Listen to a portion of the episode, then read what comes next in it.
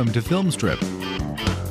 These podcasts are spoiler filled as we discuss the plots, characters, and themes of the films in review. All content used or discussed in these podcast episodes is the property of the respective owners and used under the Fair Use Act, Section 504, C2, Title 17. Welcome to Filmstrip. I'm Jay, I'm Ron. and this is our review of Streets of Fire, starring Michael Paré, Diane Lane, Willem Dafoe, Amy Madigan, Deborah Van Valkenburg, Bill Paxton, Stoney Jackson, and Rick Moranis. Directed by Walter Hill, released in 1984 on a 14 and a half million dollar budget, grossed eight million dollars at the box office. So, Ron, what's your background with Streets of Fire here as we wrap up our rock and roll dystopia trilogy? It was a random thing I saw on probably TCM Underground uh, several years ago, but it was one of those movies that when I saw who all was in it, I was immediately like, okay, I'm definitely going to watch that. And I did, and it was amazing. So there's no like big backstory. I'm not the number one super fan of uh, of uh, Michael Paré or anything, but uh, I just saw this movie. and I thought this movie's insane, and this movie's great, and it earned a coveted permanent spot on my DVR until I got rid of cable. So Very nice. I remember seeing this growing up uh, and rented it, I think, because I was a huge Eddie and the Cruisers mark. I loved that movie. I still love that movie.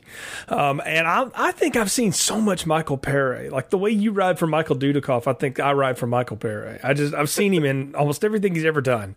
And I don't know why. I just keep going back to him, but he's just, I, I love him. I love the story. He was a chef, and it's, you know, all of a sudden, yeah, I'll be an actor, you know, with this sort of knockoff Stallone thing he's got going on. There's something about it. And, but I remember just bits and pieces of Streets of Fire until I got ready to watch it for this review. And then it, man, it all started flooding back to me because the thing that I think I know and what most people are probably going to know most about this movie is the freaking soundtrack and particularly the two Jim Steinman songs that just dominate the whole narrative and everything here. And I will put my cards on the table now. I love Jim Steinman's stuff. I like all of his operatic songs. I'm a big fan of musical theater and rock and roll, so it's the marriage of those things. Listened to a lot of Meatloaf growing up, still do, not ashamed. Love all of that stuff. So I was down to come back and do this again. And the thing that I can't get is you look who's in this thing and and who's behind it again you got you know the, the team that wrote 48 hours you got this producing powerhouse in joel silver You've got Diane Lane, who at the time was an up and coming star. I mean, this was a big deal to get her. Nobody knew who Willem Dafoe was at the time. But you got Deborah Van Valkenburg back. Um, you got this great cast of characters all over this thing. How did this miss so badly at the box office? that is uh, that's actually a great question, and I think that's one of the big mysteries about the film. Um, that people have asked Walter Hill about it. People have asked, you know, people associated with the production about it.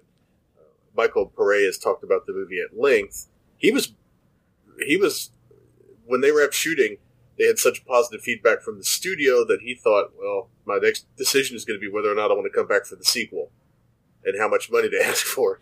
And then the sequel never happened because for whatever reason it just it just was a misfire at the box office, and, and uh, I'm not I'm not I'm not sure why because I think this movie's amazing.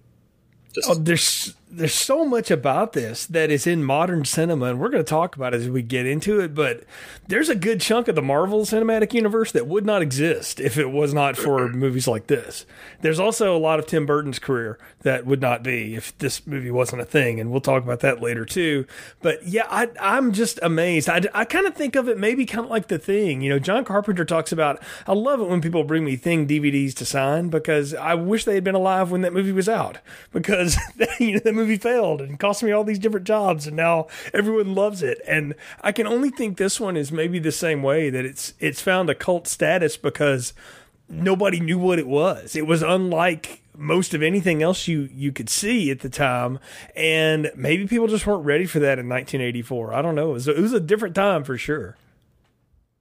yeah, this has definitely gone on to be one of those really influential movies. Uh, I mean, because if you look at if you look at RoboCop, they they have so much uh, of just the general look of the grittiness of the, the weird grittiness of RoboCop comes from Streets of Fire. Seven kind of takes place in its own little world, kind of like this movie.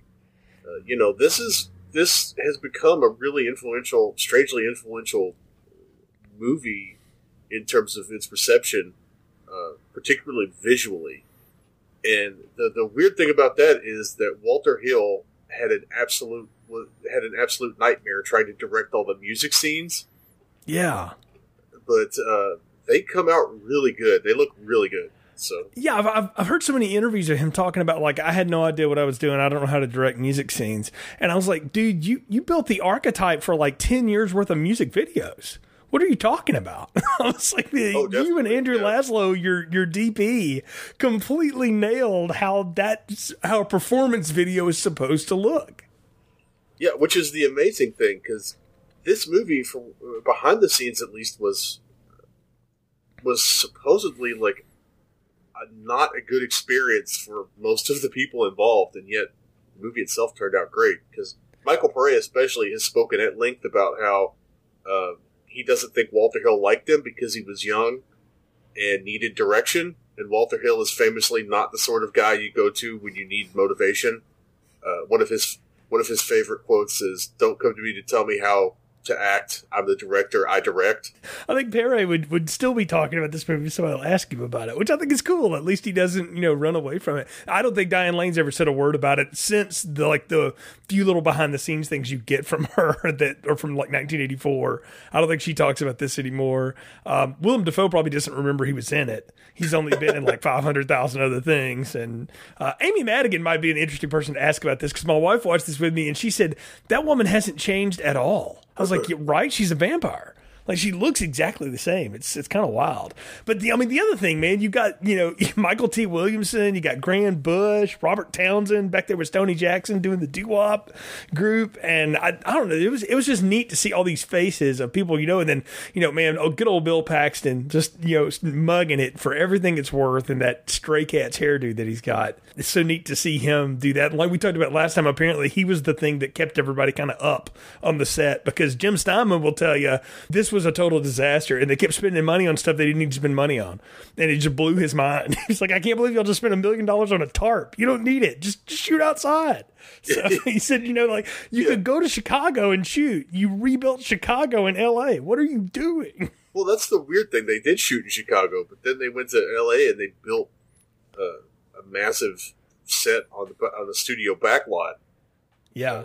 After they had already shot in Chicago, it's like, why did you do one or the other. Uh, you don't necessarily need to do both.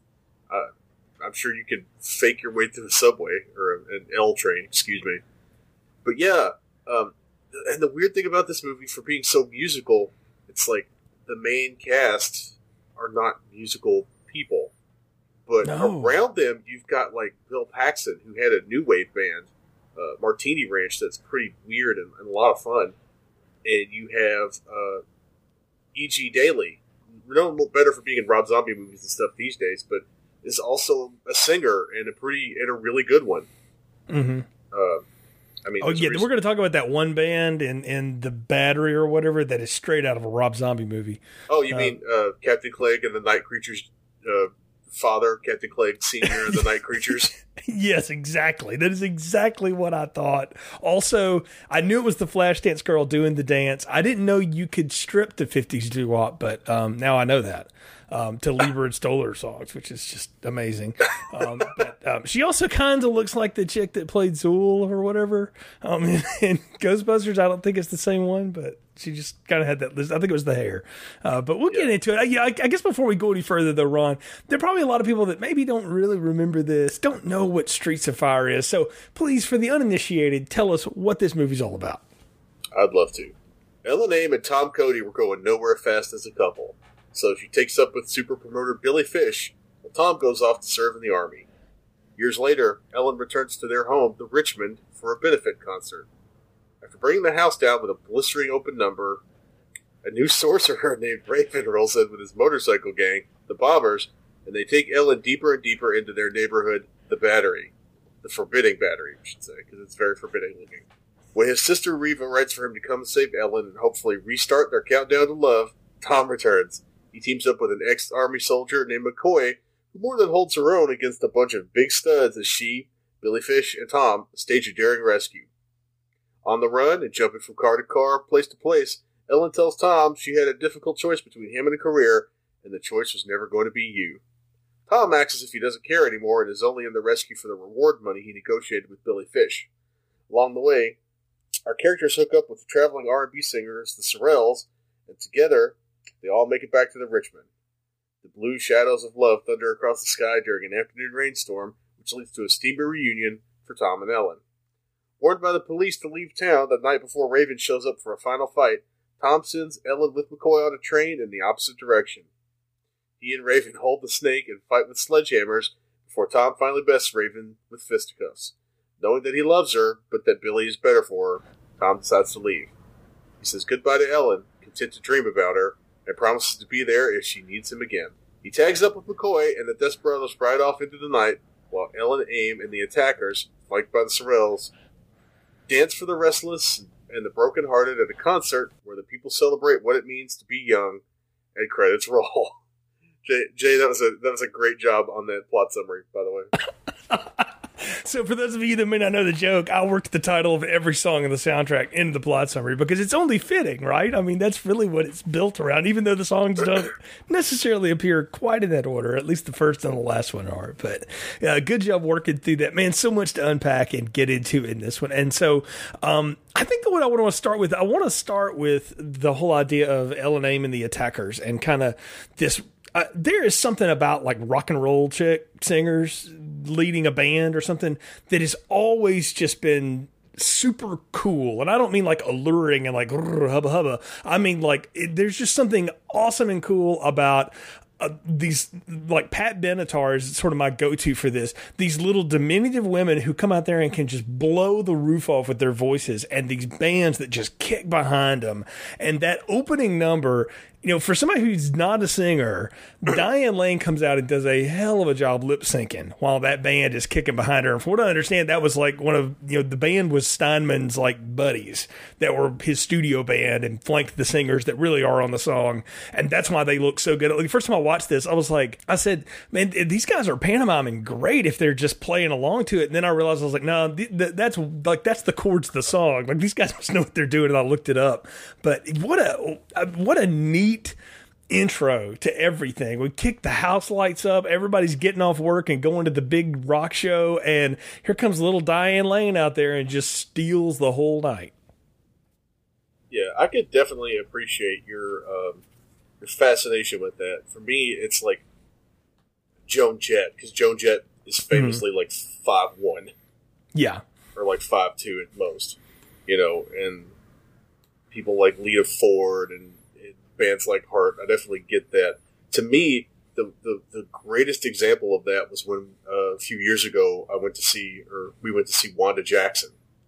Oh, because it's like your here's your grandma coming out on stage in this crazy French coat, and then she starts she starts singing, and it's like watching the clocks roll back. It's a it's amazing because at least when we saw her last, she still had that great gravelly voice and, and that uh, raspy howl and, and you know that fierceness just tempered with the wisdom of you know having been through a lot of a lot of stuff.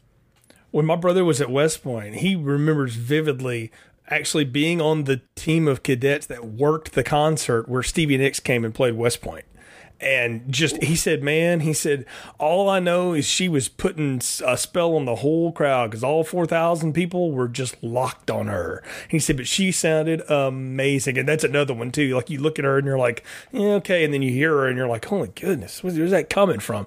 Uh, it's just neat to watch it like attack. And i think what's cool about this is that ellen aim is already super famous like we're not watching her rise. We're not getting any of that stuff. Is she's coming back to the hometown for a benefit gig, much against her boyfriend producer's wishes, by the way, because he's not making any money off all these kids here tonight. Dang it! But uh, Rick Moranis in a real cynical role too, which is a different turn for anything you've ever seen him do but it's just neat to watch that just how cool this all seems and everybody's singing along and it's like man that's that must be what it feels like to be you know really famous and go back home and everybody knows your songs and stuff yeah that the the whole setup for this is pretty great because they don't need to tell you that Ellen Aim is a big deal.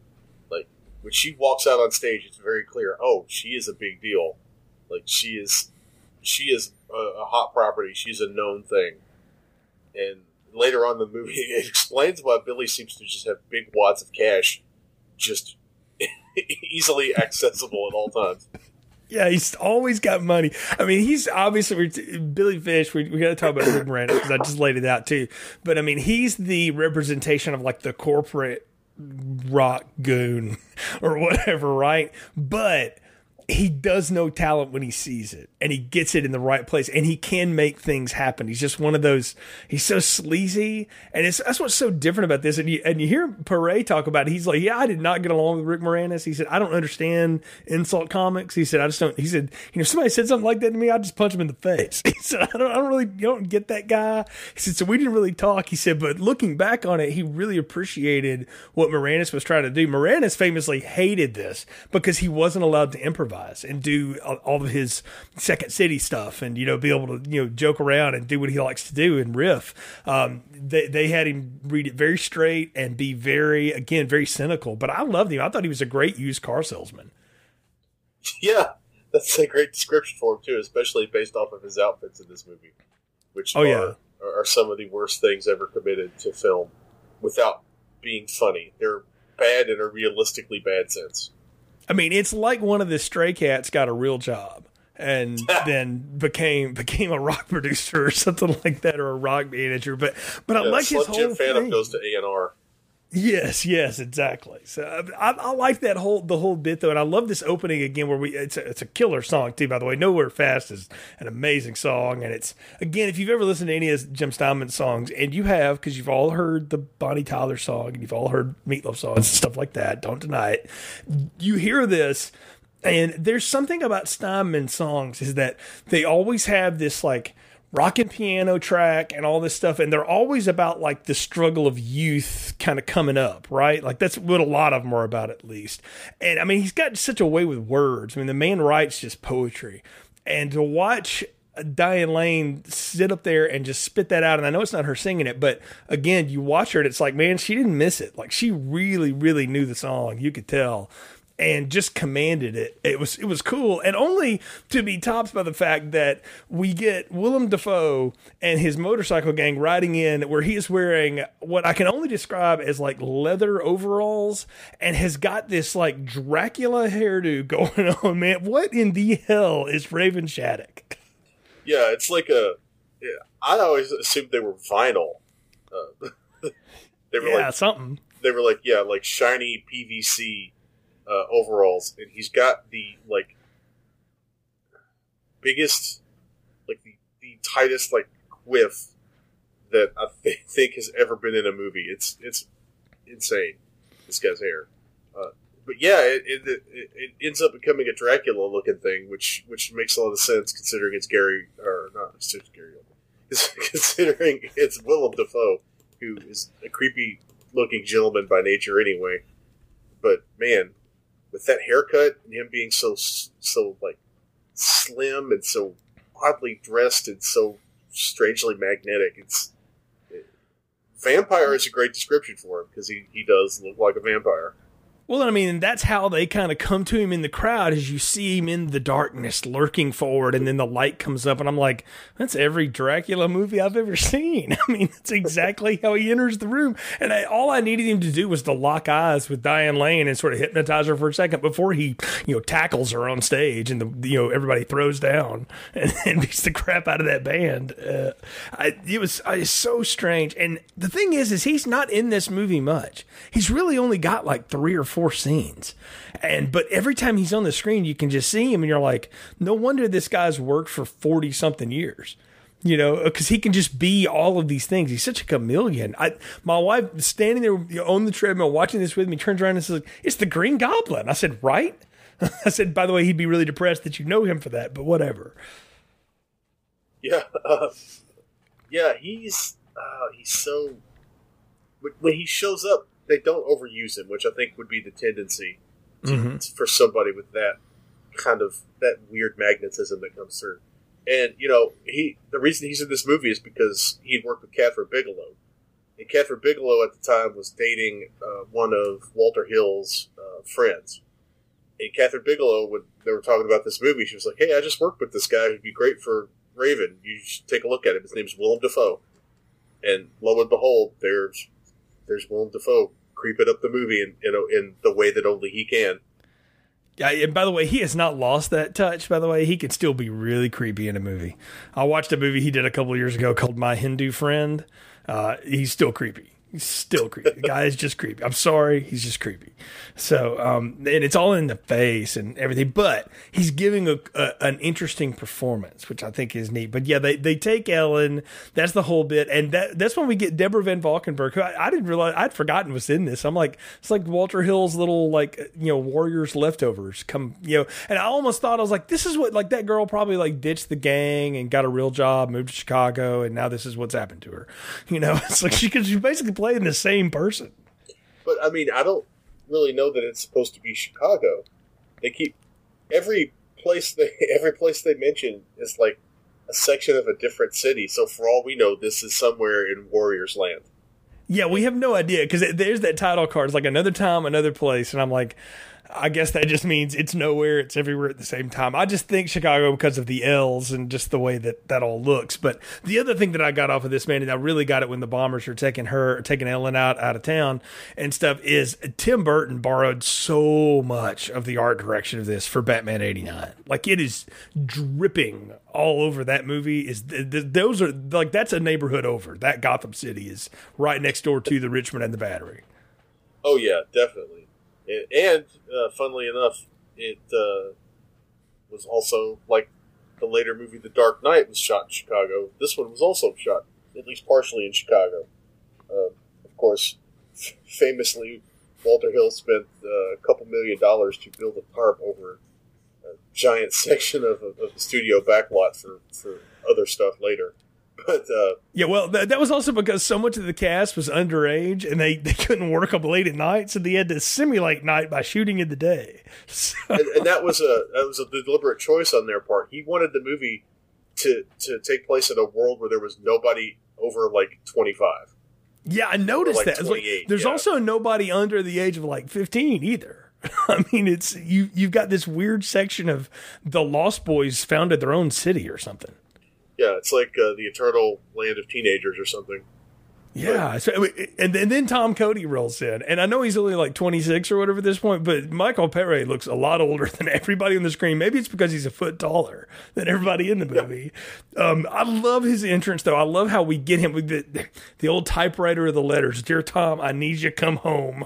Clink, and she mails it to him. He gets on a train, and I love how he rolls into town in like he looks like a reject from Rebel Without a Cause, or he was just working on a farm somewhere or something. Like this, this dude's outfits and his whole like look and everything are it's so different than like Eddie and the Cruisers and stuff, but it it's so enigmatic too. Like he just eats up the screen. And I'm not going to sit here and tell you like Michael Paré is the greatest thespian of all time, but I think he knows like what his roles are and the way he describes this, and I really love this, he said this was a throwback to like 50s and 60s leaning men who were kind of blanks and they were sort of tough and they just plowed through stuff and they didn't get real, you know, up, down one way or the other. They just did the job. It was very John Wayne-ish and way he called it. And it made me think that like, man, that's a precursor to modern day comic book movies with the conflicted protagonist, like the Punisher. And I'll tell you who else. He's he's a good uh, run in for Bucky in the the Captain America series. Yeah, I could definitely see that. And and when they were casting this movie, one of the things that Walter Hill wanted to do was he wanted to recreate the movies that he loved as a teenager. So he wanted, you know, that cool Mercury. He wanted all those motorcycles. He wanted the music. He wanted uh, the, the big tough uh, hero guy. He wanted a Steve McQueen type. Yeah. So what he was going for was like a young, like Steve McQueen, like the Blob era, and slightly afterwards, uh, Steve McQueen. Well, and that would have been right because he wrote The Getaway, which is a big Steve McQueen joint from the 70s. So I could totally see that. Yeah. Yeah. And ironically enough, one of the people that was uh, the dude who almost got the role over Michael Paré, and I couldn't think of anybody doing it other than Michael Paré now. One of the people that almost got the role and they couldn't come to terms with him was none other than Mr. Tom Cruise. Oh wow! So Can you imagine think that? Of, think of how much different this movie would have been with Tom Cruise as, uh, playing Cody. Yeah, can I just talk about how all the ways that would not have worked? Um, also, also the fact that like Daryl Hannah was up for this or Splash, and so was Diane Lane, and Daryl Hannah got Splash, and Diane Lane got this, and Diane Lane's career allegedly suffered for the you know having done this and not done Splash, and I'm like, but yeah, but you know, look at the longevity there. I don't think anybody's ever going to compare the acting skills of Daryl Hannah and Diane Lane, uh, but yeah, imagine Daryl Hannah and Tom Cruise in a movie together. First, the visual of that just makes no sense at all because she is literally a foot taller than him. Yeah. And yeah, I don't, I don't, I don't think Cruise was at a point where he could play this kind of role yet because like risky business was just in his review. This is before he became, you know, all American GI Joe hero guy that he's played now for twenty something years and very good. But I cannot imagine him as Tom Cody. That is nuts. Yeah, but the just think of the weird energy between him and Willem Dafoe. Yeah, that they would have shared in every scene. It's such a contrast in like such a big clash of just like general vibe. It's yeah. And, and See, I got some stuff to say about Raven that we'll, that we'll talk about. Well, th- that's why I think I think Paré works so well is because he is so of all of these people in this movie, he is by far the most normal one, if there is one.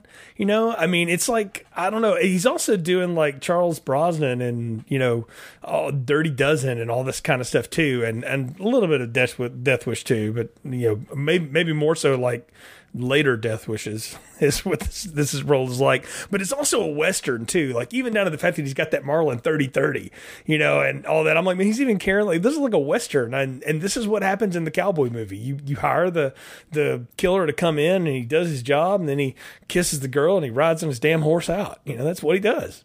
And, and it's hard when you're talking about Walter Hill to not keep mentioning western tropes but this movie really is such a western, and, and all of Walter Hill's movies end up becoming, end up feeling like westerns. He clearly was a big western guy, especially in his youth, and it's, and I think the choice of that Marlin uh, was deliberate to make it feel like you know, kind of like the Rifleman, because uh, mm-hmm. you know he shows up and he has adventures and and then he leaves. You know, it is and it is a cool looking rifle. I will say that, and, and it, it, seemed perfect for that character, especially you know with his uh, long coat that uh, I believe he wears later in the movie.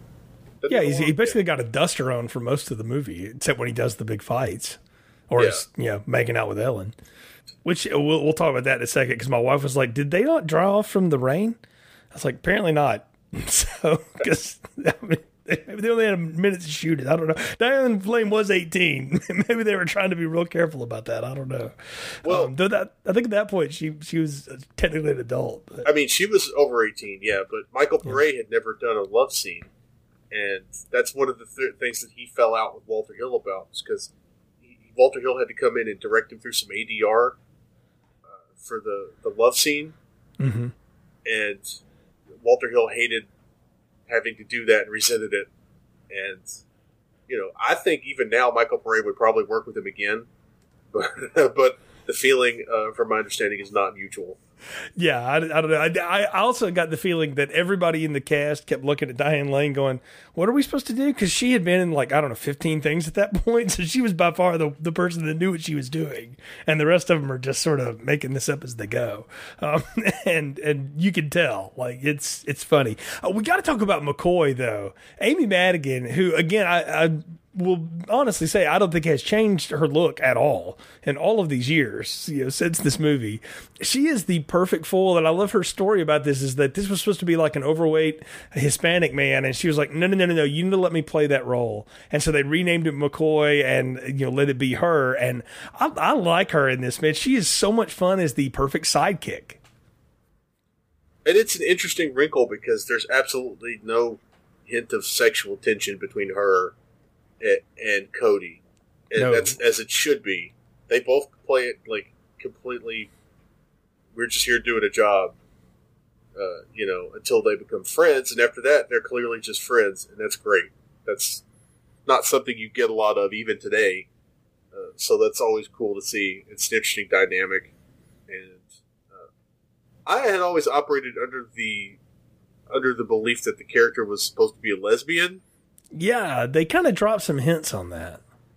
Yeah, but and and you also get the sense that like Reva may be thinking about that too because she gives these longing looks at her out the window as she's walking away at one point. Yeah, definitely, and I think that that's a. I like that as an unsta- unstated subtext, and even if it's not intentional, uh, we're going to leave it in. Yeah, no, I, I, and again, they have great chemistry together. They're funny. She doesn't take any of his bull, but she also kind of understands why he's sort of hard and tough to get to know and all that. But she can kind of pry it out of him too. I, I liked McCoy. I thought she was great. She's really good with the gun. When they do that rescue scene, she's great. When she shoots that one guy and she's talking about shooting him in the balls, you know. Next, I'm like, yeah, I believe it. Like I believe she would shoot all of you right right now. And uh, I, I, know, I thought she was good. She she more than holds her own. We got to talk about the, watching Tom Cody fight though, because the first fight he gets in is at his, his uh, sister's diner, and I mean he wrecks that place like Hulk Hogan and no holds barred. If you've ever seen that, the way he throws the people around the diner there. And everything, oh, yeah. and I, I remember distinctly you and I having a conversation in the Warriors about switchblades are such a big deal. Remember when the butterfly knife took over, and we get some awesome butterfly knife porn in this movie. Yeah, and I guarantee you that uh, Michael Paré worked very hard to get that right and that Walter Hill, and if he hadn't, Walter Hill would have made him do it. Yeah, exactly. No, he he definitely knew what he was doing. But I love how it's choreographed too. The guy flips the knife at him. Cody takes it from him, pulls it back together, hands it back to him, slaps him three times, then decks him. I'm like, that was awesome. That was a great fight scene. And that's how he winds up getting that awesome car, that 51 Mercury. And that's when I thought, man, Tom Cody's got to be like a distant cousin of Marion Cobretti because they got the same taste in cars. same taste in cars. They both like long coats. Uh, the only thing he was missing was the uh, the revolver with the laser sight on it. Yeah, exactly. Well, you know, not in this world. I don't think that. I mean, he's he's just. I mean, he's brass sighting down that rifle later on. Man, he's using the bead. He didn't have a scope on it. he's taking stuff out with that. Also, everything he shoots blows up in magnificent fashion. I love that uh, cheesy '80s effect. That's what makes this so much fun because it's a you know nowadays everything's got to be so dang real that it's like no, it would make this perfectly ping sound, and I know how that rifle sounds, and yada yada. it wouldn't do that. But back in the '80s, man, when you shot a car, it exploded 50 feet in the air. I mean, that's that's what cars are supposed to do, right? Like movie cars, anyway. Maybe not real life cars. It's another thing I can blame Last Action Hero for ruining for everybody, but maybe one day we'll get around to that one too, because I got definitely got thoughts about that. But the daring rescue goes down. I got questions, man. Raven does not put up much of a fight when this goes out. Is it the fact that he realizes he's kind of you know caught off guard here, or what? Yeah, I think he's been the guy in charge for so long of the battery that like someone coming in to start trouble with him is some much needed entertainment. It's a much needed novelty for his day. And I think that that is, that goes into a lot of it. But what's weird to me is how, so the way he looks at, at Cody is the way he looks at uh, Ellen. Yeah. I, the whole time I'm watching this movie, when he's like, he's talking about, he's getting his gang together or whatever, and they're going to go after and get, uh, get Tom. The whole time I'm sitting there thinking, he's gonna screw both of your brains out and and call it a night. Like there's no no holes going to remain unplundered in this situation. Well, you, you've hit on something that I didn't I didn't know if you had saw it either, but uh, I, I'm so glad you mentioned it. I got this whole sense that like he may have taken Ellen but he's really interested in Tom in like a a way that's like, oh, I didn't see that coming. Like there's definitely a sexual tension between them, and maybe it's just the charismatic actors and kind of the machismo that they're both putting off that I'm picking up on. But you're right. He gives Cody the same looks that he gives Ellen when he goes into like sweet talk her on the bed. It's it's very um well it, it puts you in a different situation with this guy because you just you just don't know like I don't know. It's also the way his. I mean, we've talked about Dracula, but his face looks like a snake. You know, I mean, he's just uh, you just look at this guy and you're like pure evil on the screen in every way. And in 1984, that would have been so risque that it uh, you know blew people's minds. Maybe that's another reason why this movie just didn't click, is people just couldn't handle that. Yeah, and that's definitely uh, that's definitely understandable because it's it's a lot, but mm. it, it it kind of fits with the whole thing about uh, you know McCoy is she or isn't she a, a, lesbian? Is is or is not Raven bisexual? I, it feels like to me that he he's down for any kind of novel experience, and yeah, what novel yeah. means to him is not going to be what novel means to to normal people. I mean, he's wearing PVC overalls. that alone yeah. is a signifier of something. Well, uh, all all of his whole thing, he is a leather daddy. I mean, completely. Let's just say it. And the the cowboy bar, where again the the uh, precursor to Captain Clegg's uh, band from Rob Zombie movies uh, is playing while um, Flashdance dances over to the side. Um, it that whole thing feels like. I, I don't know, Nightmare on Elm Street 2 biker bar stuff. You know, like I just needed the gym coach to come out and make him run laps at the end of it. Like we were we were definitely in that territory. Yeah, that's uh he's he's a little uh, uh what's his name Everett McGill. Yeah, stairs ish.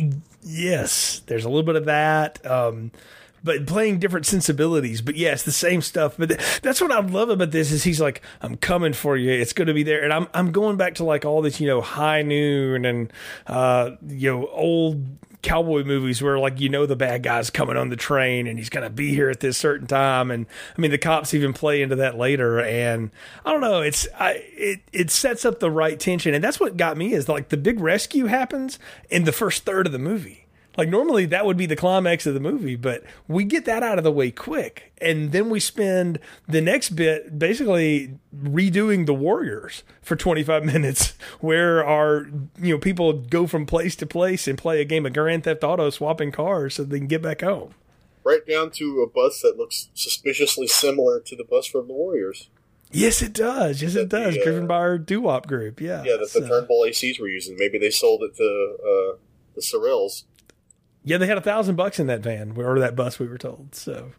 Uh, but I know I love how all that works. But we also get everybody else gets to play along here too. Like we realize Billy's from the battery, you know, but he's come up out of it, so he's trying to like deny his you know stuff but when you know it comes down to him having to pay off the cops and stuff he actually does a pretty good job. Like you, that's one thing about this is normally a character like that you would you know he's a weasel and you, we would all hate him and think he's just completely useless but he actually serves some purpose. And that's not the kind of thing that a lesser movie would bother to pay agency to to let a character like that have a, a winning moment where he has you know, reasons for Tom to ever believe like he's actually pretty good for Ellen yeah, but I mean, much like in real life, weasels weasels are very useful.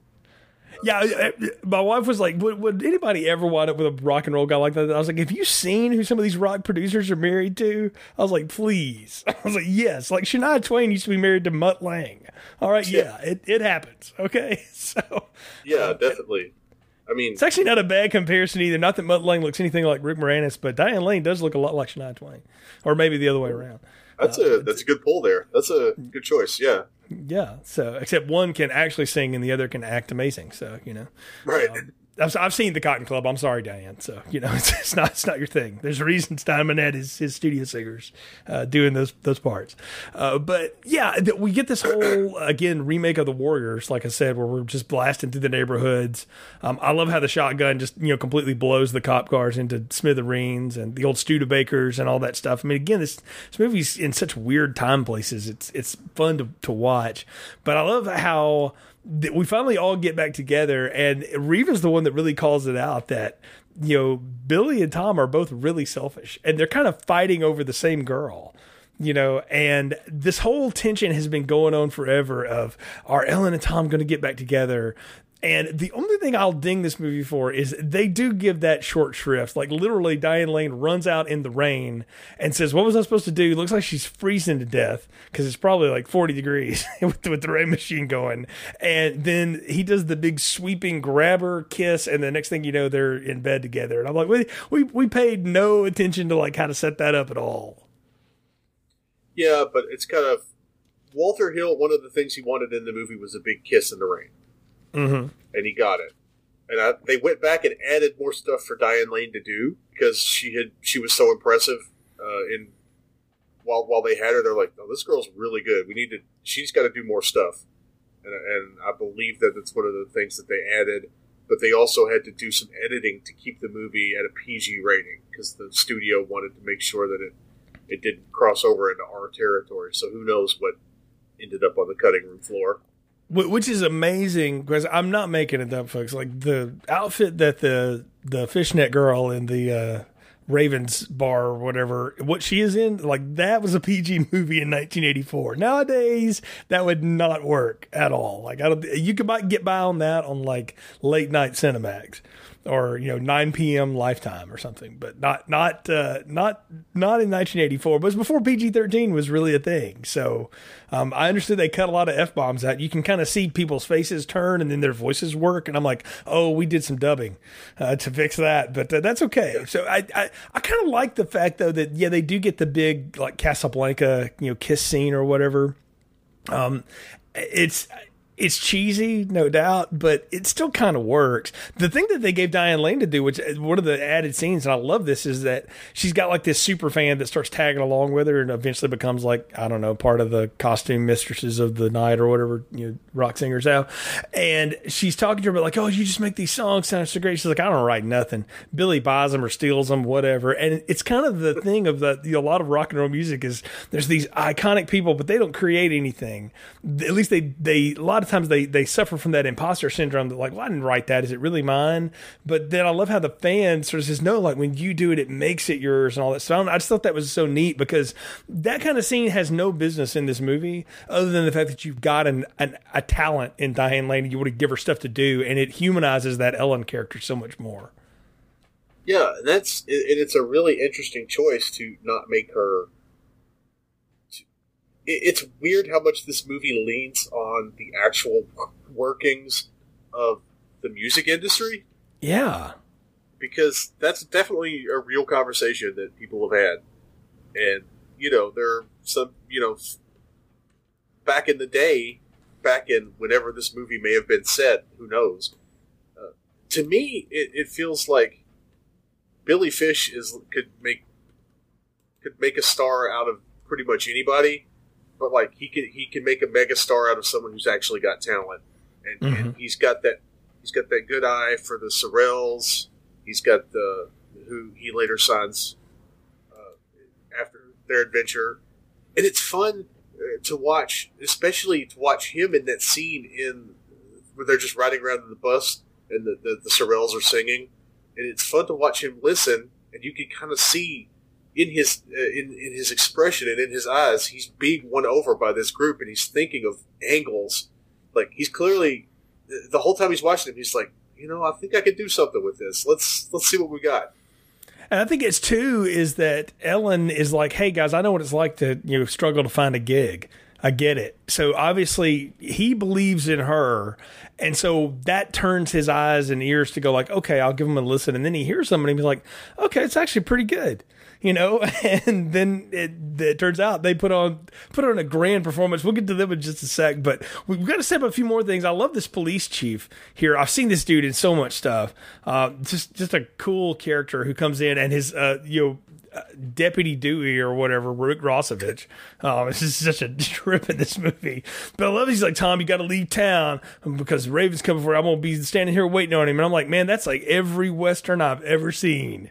And I'll, the only part of this that, boy, you talk about just doesn't doesn't work well in modern sensibilities is Tom and Ellen and McCoy get on a train and Tom straight cold cocks Ellen.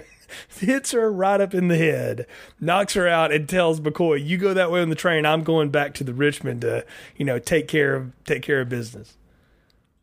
Yeah, that's that's definitely an element that wouldn't fly today, but it was also definitely an element that would have happened in a western movie. Yeah, or or you know, a '50s movie too. Like, let's just say it. Like that's you know, sometimes you smack the dame around in those flicks. Sorry, that's just how it was. So I mean, that's how the movies were. Um, and it's it, you you're supposed to forgive him for it because it's heroic. And later she she plays it off like it's no big deal. But it's also kind of sad. It's like, well, uh, that's probably not the first time that happened. Sadly, eh. you know, it's it's, it's weird. So, but uh, but no, the whole thing is to set up this showdown, man. And we got to talk about the the bombers show up, the army of cops show up, and then the more bombers come out, and it's like, man, we're gonna get full on warfare right here in the streets. But really, no, it's all about one guy versus another guy and a couple of sledgehammers. Yeah, that the sledgehammer fight. It, it took four weeks for them to shoot that. Oh my goodness. Yeah, and, and you can tell because it's really well choreographed. It's really well done, and they do a they do a really great job of hiding a lot of the seams where it's edited together. And Mhm. it's like a four minute fight scene, so that's you know that's not easy to do, especially back before you could cheat CGI. There's a there's a lost art to shooting long fight scenes that aren't like part of a sport. You know what I mean? Like the 70s were full of movies where you get fist fights that just lasted and lasted and lasted, you know? Um, and the early 80s did a little bit of it too. And we just don't do that anymore. Um, it, there's another cheese movie. Speaking of John Carpenter, they live as as like the infamous fight scene that just goes on forever. You know, One Um, of us but- is going to bring that up. yeah, well, eventually it was coming around. But but I I'm the thing about this one is yeah, I realized like gosh, this goes on a good while, but it's it's so engaging and like when Tom's got him dead to rights and he throws the sledge away, you're like, no, idiot, that's a bad move, and he gets his ass kicked for it. And that's the other thing too is it's it's very much a it's not Schwarzenegger versus some other you know hunk of beef or anything like that. It's two regular looking dudes, one of which is a good bit taller, but still two regular looking dudes just beating the crap out of each other in the streets. And then it has that Looney Tunes ending where Raven's just standing there and he just sort of taps him and he falls over. I love that. Yeah, that's definitely uh, the Looney Tunes is a great choice for that, and I guarantee you that's exactly what Walter Hill was going for. Because uh, again, we've talked quite a bit about his influences, but you're right. This is such a it's such a good fight scene between two dudes who look like they could fight like that. I mean, Willem Dafoe's shorter, but Willem Dafoe is also Willem Dafoe. You Yeah, can't he's put anything ripped. We, past. we should say he's absolutely cut out of out of you know stone. yeah, he's he, number one. He's shredded and lean. Number two, he's clearly crazy. Yes. and you know who, knows what's going on behind those weird eyes because he's doesn't seem to be shook at any point in the fight. And it's nice to, and it's nice to see uh, a, a movie fight particularly a big climactic fight where they're fairly evenly matched. And it could have pretty easily gone one way or the other at certain points. But you know you do get the good guy coming out on top at the end. And to me the the looney tunes moment isn't necessarily the little push but the, the the part where everyone in the crowd pulls out rifles. Yes, yeah. Like the, the the townspeople have now all rearmed as well, along with the cops, and they're not going to take it anymore. And the bombers are like, "We're done. That's it's time to go." Yeah, and it's fun that it's funny that the cop was all talking about arresting Raven, and yet at the end the bombers get to carry him away. Yeah, let's talk about that too. Like usually in these kind of movies, or particularly the Western motif, this is a gunfight and somebody dies, right? The, in, the, in a movie full of gun porn, like nobody gets shot. There's no. It's two guys beat the hell out of each other, and one of them beats the other one, and then the loser goes away in shame. And it's like, well, that and, and you get the sense that like that's it. You know, because now the bombers know, oh, this whole town is armed to the teeth. Maybe we shouldn't come back here. Yeah, they're not going to try this kind of thing again, at least not in, in the Richmond. But yeah, it's the original ending was uh, was Thomas supposed to stab him, Ooh, and the studio cut it because you don't really want a movie. You can't really have a PG movie where a guy gets stabbed to death. no. and, and not in the degree that they were going to show it anyway. So it's pretty. It, uh, to me, the even the adulterated fight scene still kind of works because you get, you know, good has clearly triumphed over evil, and you can tell that things are going to be different uh, going forward, without necessarily completely eliminating the bad guy. Yeah, it's it's just that they slink away, and that's how evil triumphs. Is you you you stand up and you do the right thing, and then now he's also inspired this place to stand up for itself a little bit, and that's that's the Western motif. Is like you learn how to fight for yourself as much as you learn how to fight, you know, with me. Like I don't know if you've ever seen the movie Silverado, but that's really how the end of that one goes down too. Is normal people start fighting back and that's you know that was in a ton of Clint movies too, Clint Eastwood movies. So I like the whole the whole idea here. I love that we're going to end in another concert because Ellen and they were like, "Well, I guess we got to make up for that show that got radically interrupted by the gang uh, violence." So uh, let me do one show, and I'm going to introduce this new act here too. The Sorels get to do "I Can Dream About You." Dan Hartman famously says he that song made more money than this movie did, and I think I believe him because I had no idea that song was from this movie. I had no clue at all. Yeah, that's it was it's it, it definitely caught me by surprise uh, the first time I saw it because like that song was from the movie. Yeah, and I was like, did they do it like? Did they buy the song to put it in the movie? And it's like, no, they recorded the song for the movie. Yeah, it's so it's so strange to think about. I mean, you know, the idea is that Streets of Fire was was a Springsteen too that they were trying to get, and I don't know for some reason or that he backed out at the last minute, so they ended up you know going with the next uh, Steinman song, which I think is a better idea. I don't think the the Springsteen which, song would have worked. Which apparently he wrote in two days. Right. Yeah, which is another thing too that I can totally believe, and it should blow your mind if you listen to that song. Realize that was written in two days. Like that's because it's a friggin' opus. But and it's so perfect for the end of this. But but you, what's fun is to watch the Sorels do that that uh, that number. And if you look and you've paid attention enough, you know all of those actors from other things. Most of the time, because a lot of them have been famous for playing like tough cops later in their life and stuff like that, or Agent Johnson, uh, and you know, or a bad guy in a James Bond movie. Uh, Grand Bush was in, but yeah, like you oh, see yeah. all of these guys in, in other things, except for Stoney Jackson. Like that's the one probably people maybe don't know as well as the other three guys, but like you look at them and you're like, but they're doing all the moves of like Jermaine Jackson and you know Michael and all that kind of stuff from the 80s. It's it's the perfect fit for that tune. And then the fact that they join in on Tonight is what it means to be young is really cool. And it just makes that whole gang vocal seem much more, you know, realistic. But all that's happening because Tom Cody and Billy Fish have this great conversation you know, where Fish is like, I understand, man, you guys got a thing, you know, we're, you know, we'll, we'll go with it. It's cool. And he's like, no, nah, you're actually better for her. And it's, that's the hero at the end of Casablanca saying, yeah, you really need to be with the guy that's better for you, not with maybe me, even though maybe you, you love me. But if you need me, I'll always be around. You know, I'm your, your protector or, or punisher or whatever. Dial, dial a hit, man. Speaking of Punisher, you just put the thought in my head that Michael Paré would have been a great Punisher. He'd been an awesome Punisher. Yeah, they they missed on that. Sorry, Dolph, but they they blew that one. Yeah, and I like Dolph as the Punisher, but you know, Michael Paré was has the features for it. But yeah, it's that whole ending scene.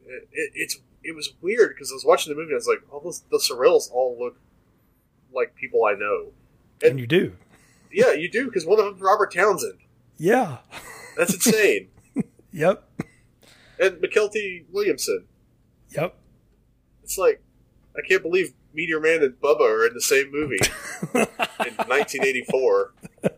right? Yeah of all things, right? To see these people. That's what makes this kind of thing fun is you see all these people and you realize like this was a studio catching young people when before they were a thing. And then when you see them do stuff later on, it's like, oh, now you know you see kind of where they start. It's always fun to, to see. I mean, it's what's neat about what you know. Diane Lane's had such a storied career and done so many things, you know, and is really a dramatic actress and all this stuff. But to see her do this kind of, I mean, total different kind of role is what's fun to watch because she you see the seeds of just how talented she is and how good she is and like all the stuff she's ever done and you know academy award nominated rightfully so by the way unfaithful is an amazing movie. And and she's awesome in it.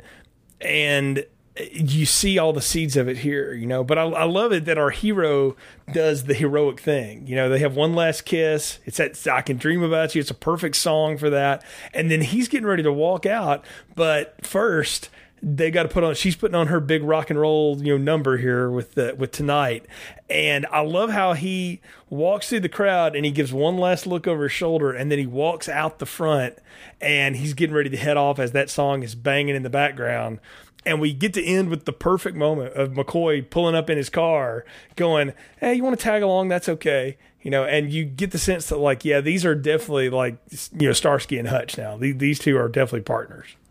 Yeah, and it's unfortunate we never got the uh, trilogy of movies that uh, that Walter Hill had wanted to do because I think they would have been great.